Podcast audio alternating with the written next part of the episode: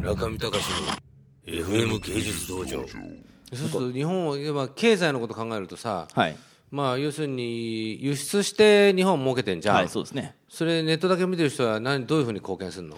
ネットのコミュニケーション例えば簡単に言うと、これもうバカみたいな話でちょっと申し訳ないんですけど、ええニコ動とかで面白いコメントとかつけてその作品が世界で売れたりするようなことに直接にはつながらないんですよ間接的につながればいいって感じ言語問題はどうすればいいんですか？言語問題はこれ難しいんですけど、うーん僕、うんまあ、日本語の問題どうしても出てきちゃうので、ん。まあ、別の言語を作らないといけないでしょうね。で今だと エスペラント文字かいやいやそういう意味じゃない、まあ、そうそっちでいくとそっちになっちゃうんですけど、えそうですね。うん。ベーシックの言語はどうなんの？英語なの？そこねすごい難しい。普通は、あの英語って発想になって、グーグルとかが今やろうとしてるのは全言語翻訳なんですよね、自動的に。でもう着々と作っていてやつらは、多分おそらく10年後とか20年後に下手すると全ての文章はリアルタイムで英語に変換され、全部英語であの喋れるっていう環境が作られる可能性はあるんですよ。じゃあ逆に言うと英語の司ってる言語で司られてる文化の方がアドバンテージがあるじゃん、あるんですよ。だから日本は結構やばいじゃん。そうそうなんですよ。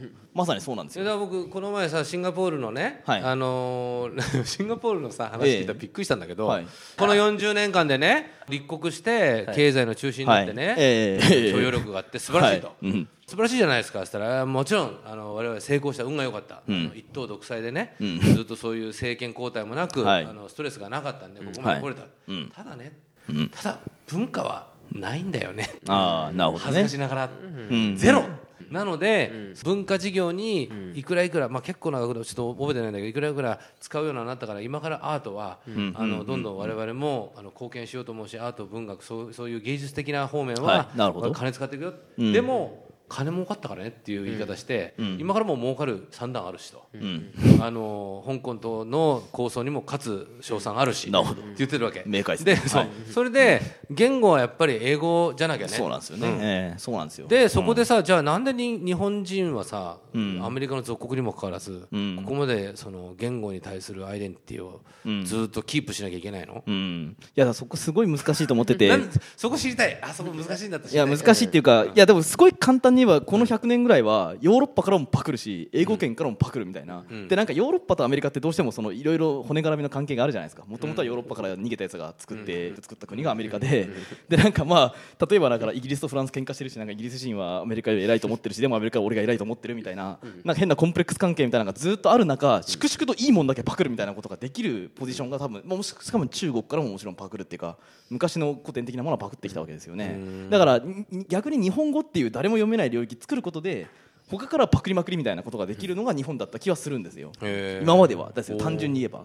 でこでしだいざ出すってなると難しいわけですよね。これは確かに。ある程度のもちろん翻訳とかそういうのは必要だと思うんですけどでもなんか僕多分ニコニコ動画とかにしてもいいんですけどあと2チャンネルだったらアスキーアートとかあるんですけどなんていうかやっぱやっぱあれって日本語の特徴っていうか、あのた多分英語でとか試しに英語とかでニコ動で書いてみると分かるんですけどすっごい読みにくいんですよ。めっちゃ長くなるから英語の文章って、でも漢字とかでこうシャカーッと書くとすごい勢いでこう、まあ、てかまず情報圧縮力が高くてコミュニケーションがしやすくなるとか。例えばいやこれだからベタもう本当単純な話ですけど例えばツイッターっていうサービスだと140字までっていう制限があって、なぜかあれ英文字でも140字だし日本語でも140字なんですよで同じ内容を比べると2倍ぐらい入るんですよ中国が一番有利じゃん。あ実はそう。あでも中国はまあでも表音的にも使ってるんで、まあどうなのかな、はい。まあでもとにまあそうなんですけどね、でそういう日本語の優位性っていうのもあるんですよね多分。でこれからも多分ある、でその時にじゃあもうやっぱり全部英語になろうっていうのはちょっとさすがに厳しいかもしれないなと思いますね。じゃあ要するにそのえ表記文字と表文字だっけ？い。表意文字と表文字表意文字か。はい。表